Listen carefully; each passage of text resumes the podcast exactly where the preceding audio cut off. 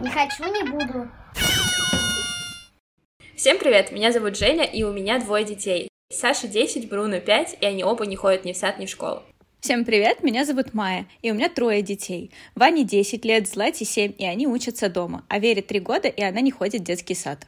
В предыдущих выпусках подкаста мы разобрали какие-то первые же животопещущие вопросы. Как мы здесь оказались, почему мы выбрали путь хомскулинга, какие минусы и плюсы в этом видим.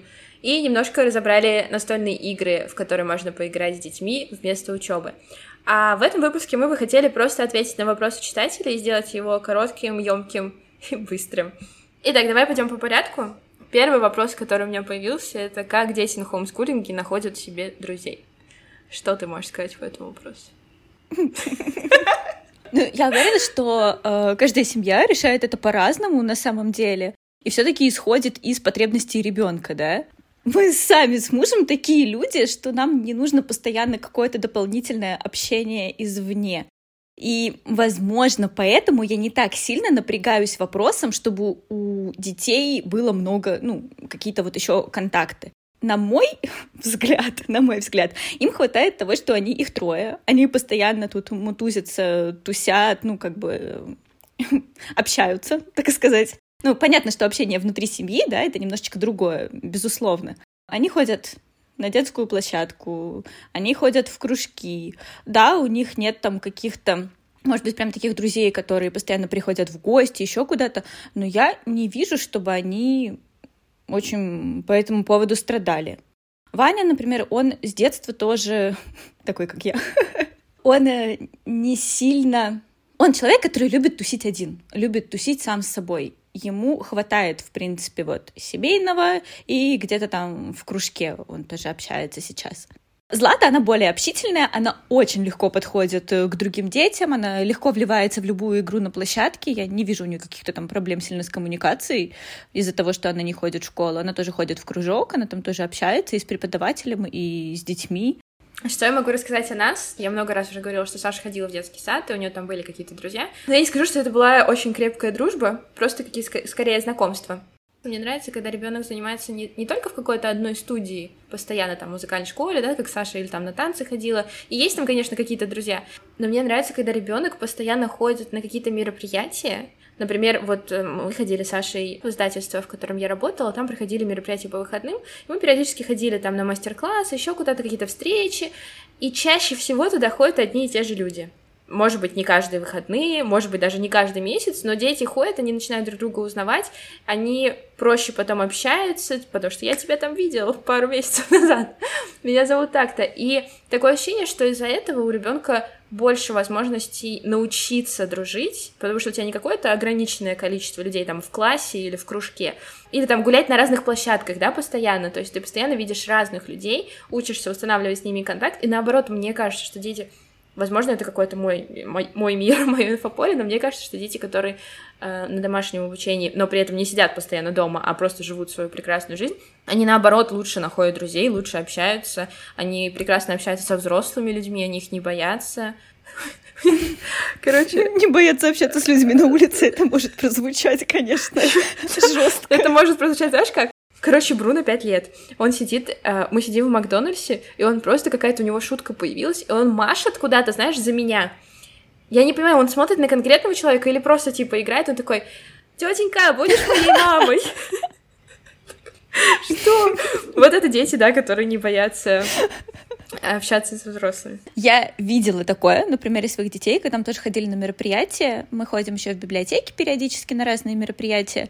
Я не помню, что это было за мероприятие, если честно. Но там почему-то вначале для разминки спросили, кто знает про Дедала и Икара. Мы как раз с Ваней какое-то время назад это обсуждали, и мой человек такой, я всем расскажу. Хотя там дети были старше его, и никто сильно не вызывался. А он вот абсолютно, ну так вот спокойно может рассказать. Это не нужно ответить на уроки, и вдруг ты скажешь неправильно, и тебя поправят, а так как у него нет, может, еще вот этого опыта, он вообще не боится. Он, знаешь, как в этом «Берегись автомобиля», я свидетель, а что случилось.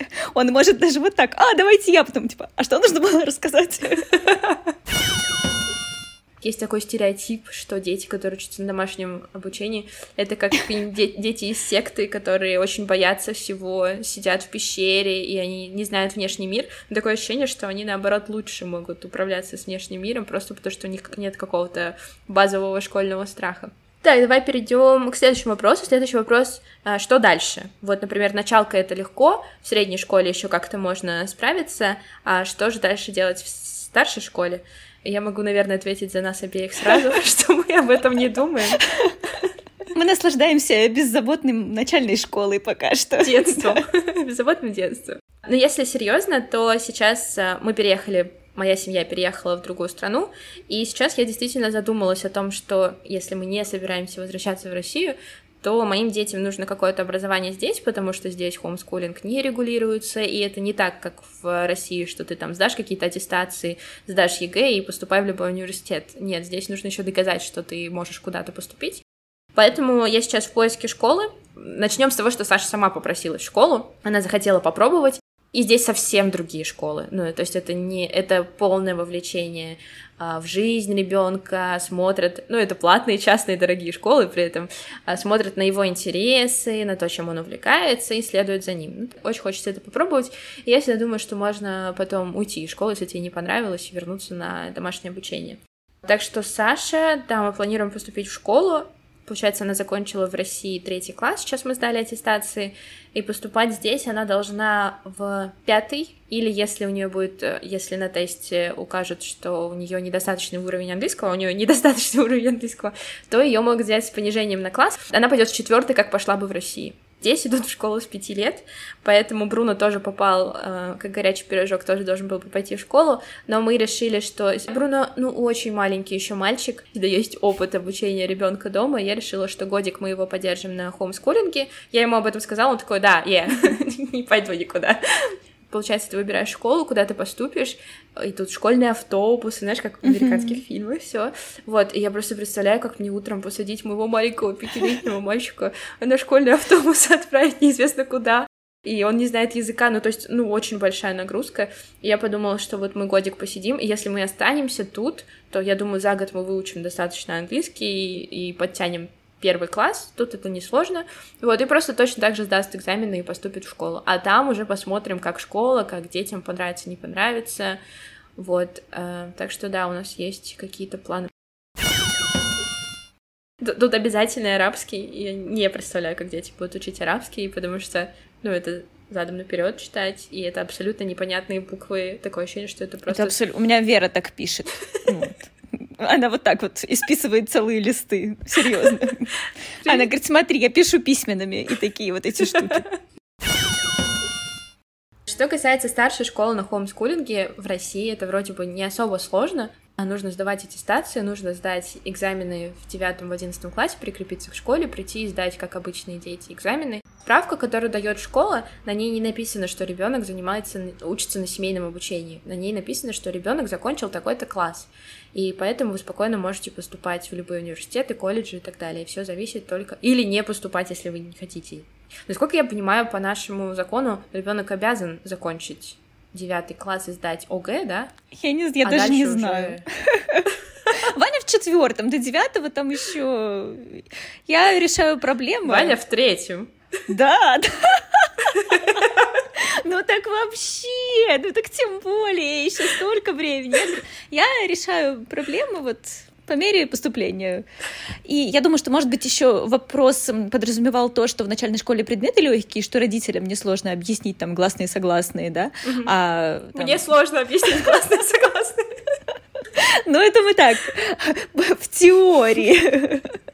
А дальше начинаются более какие-то сложные предметы, да, которые родители там тоже могут скорее не всего, помнить. не очень хорошо помнят. Вот, да, и что как, наверное, ну, вопрос еще, возможно, состоял в том, чтобы как организовать это все и как с этим справиться, чтобы об этом мы подумаем позже. Но я думаю, что всегда есть возможность, да, привлечения педагогов со стороны. Я думаю, что сейчас найти репетитора вообще не проблема. Это не как раньше, там, в наше время, да, искали по знакомым, там, как-то нужно было постараться. А сейчас, мне кажется, есть же всякие базы и целые сайты и системы, если что, если нужна будет какая-то помощь. Кружки, секции, всякие биологические, географические, физические, химические. Просто про это все нужно знать, все это искать. А, в этом мы переходим к следующему вопросу. Вовлеченность родителя. А, было два вопроса про вовлеченность родителя, про его ресурс. Э, видится, как э, родитель сильно вовлечен в обучение, и обязательно ли один родитель должен как бы сидеть дома и не работать. Это был один вопрос. И второй вопрос, не помню, но тоже про полное вовлечение, что был вопрос, можно ли все скинуть на кого-то. То есть ребенок учится дома, но можно ли найти тьютеров, э, преподавателей и так далее. Я отвечу сначала на второй, наверное. Можно, в принципе, можно все это скинуть на других людей, но я тут вижу еще больше, мне кажется, вовлеченность в том, чтобы найти этих людей, чтобы организовать вот это вот все, да, расписание, понять, когда что, чтобы не забывать об этом, чтобы, как я сегодня э, забыла про Сашины курсы, чтобы посадить ребенка проверить, что он это сделал, если там есть какие-то задания от учителей, в общем, общаться с ними, со всеми, это огромный-огромный ресурс. Мне иногда проще ребенку что-то, какую-то тему самой объяснить, чем преподавателя искать. У Саши есть отдельные преподаватели, но это скорее история не про то, что мне нужно было, чтобы ей там объяснили, какую-то тему, и поэтому я и нашла преподавателя. Я шла от обратного, я нашла преподавателя, просто увидела в социальных сетях или там по слухам от других людей, каких-то людей, которые очень горят своим делом, им очень интересно то, что они делают. Саша, ты не хочешь вот, вот это вот изучить? Просто потому что есть человек, который может об этом хорошо, приятно и интересно рассказать. Да. Поэтому, наверное, можно найти преподавателя на все предметы.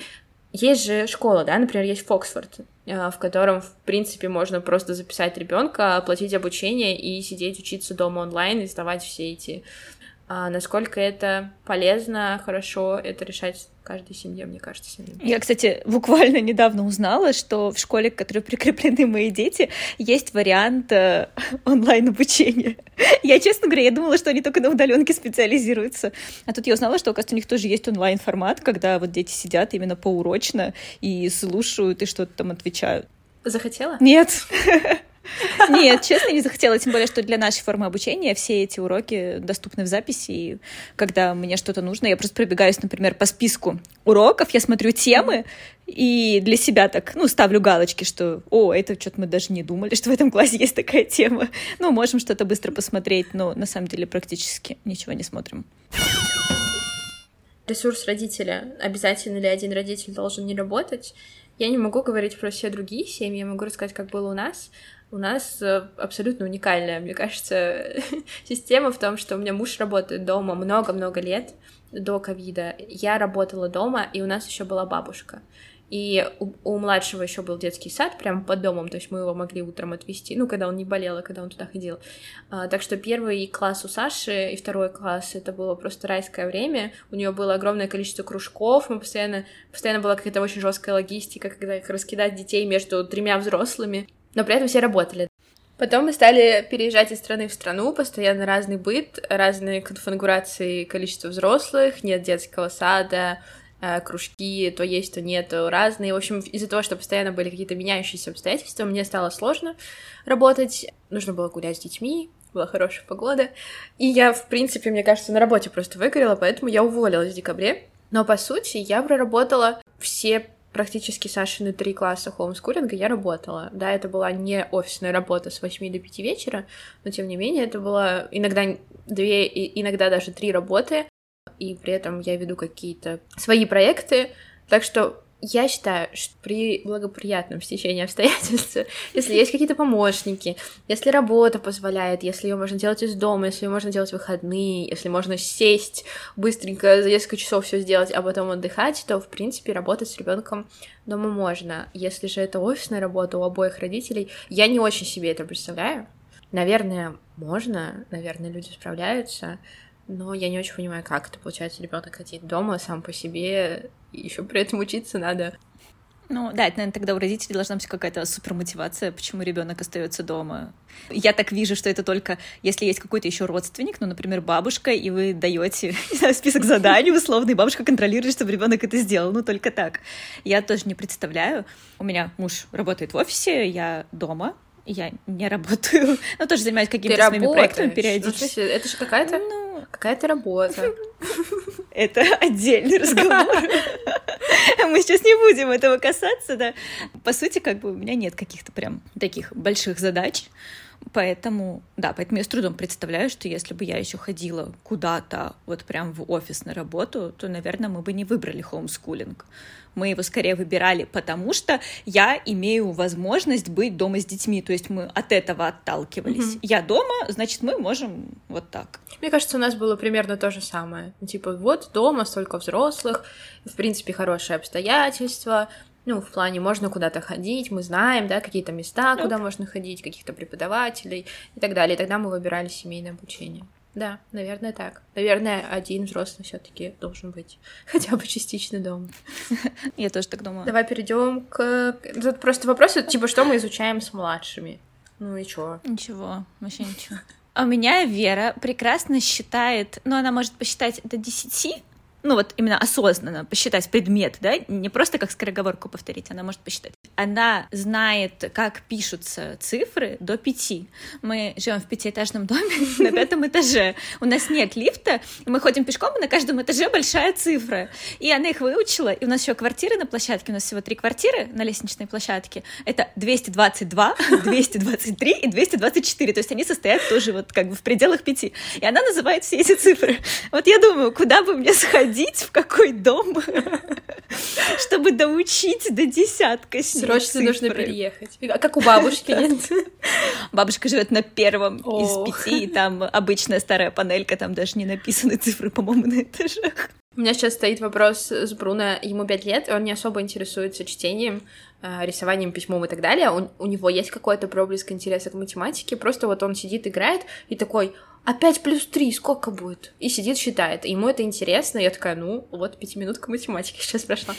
Вот, а, получается, если мы остаемся здесь, и мы нужно идти, как бы, как бы идти в первый класс, то есть хомскулинг первого класса, то да, я буду прям с ним пособием заниматься, смотреть, что они проходят в школах. Там не очень сложно, но это просто какая-то система. Это как это для нас не родной язык, нужно будет учить язык. И встает вопрос. А, в первом классе нужно научиться читать. И как бы получается, нужно научиться читать на английском. И я думаю, учить ли мне ребенку сразу двум языкам, при том, что у него нет к этому никакого интереса и нет никакого желания. Или все-таки учить английский просто потому, что мы здесь, и если мы куда-нибудь переедем, то все равно английский будет полезен. А русский как-нибудь сам собой сохранится. А если в школе еще будет там второй и третий язык, то это для него будет третий и четвертый язык. А ну, да, зачем, да. если ребенку это не интересно? И поэтому со вчерашнего дня я ломаю себе голову, ну, что стоит ли мне учить ребенка английскому как первому, по сути, языку в чтении. И все больше склоняюсь к тому, что действительно стоит, и не вижу никаких особо минусов. Вот так мы занимаемся с младшими детьми. Остальные вопросы разберем в следующий раз. У нас появилось несколько вопросов про гаджеты, которые достойны отдельного выпуска, да. Попробуем в следующий раз рассказать про гаджеты, как это происходит в нашей семье. Подписывайтесь на нас на всех платформах, где вы нас слушаете, оставляйте комментарии, пишите свои вопросы, пожалуйста. Нам будет легче делать выпуски. Пожалуйста, если вы слушаете нас на каких-то платформах, поставьте нам там оценки и напишите комментарии. Мы будем очень рады и счастливы все это прочитать. До скорых встреч. Пока. Пока.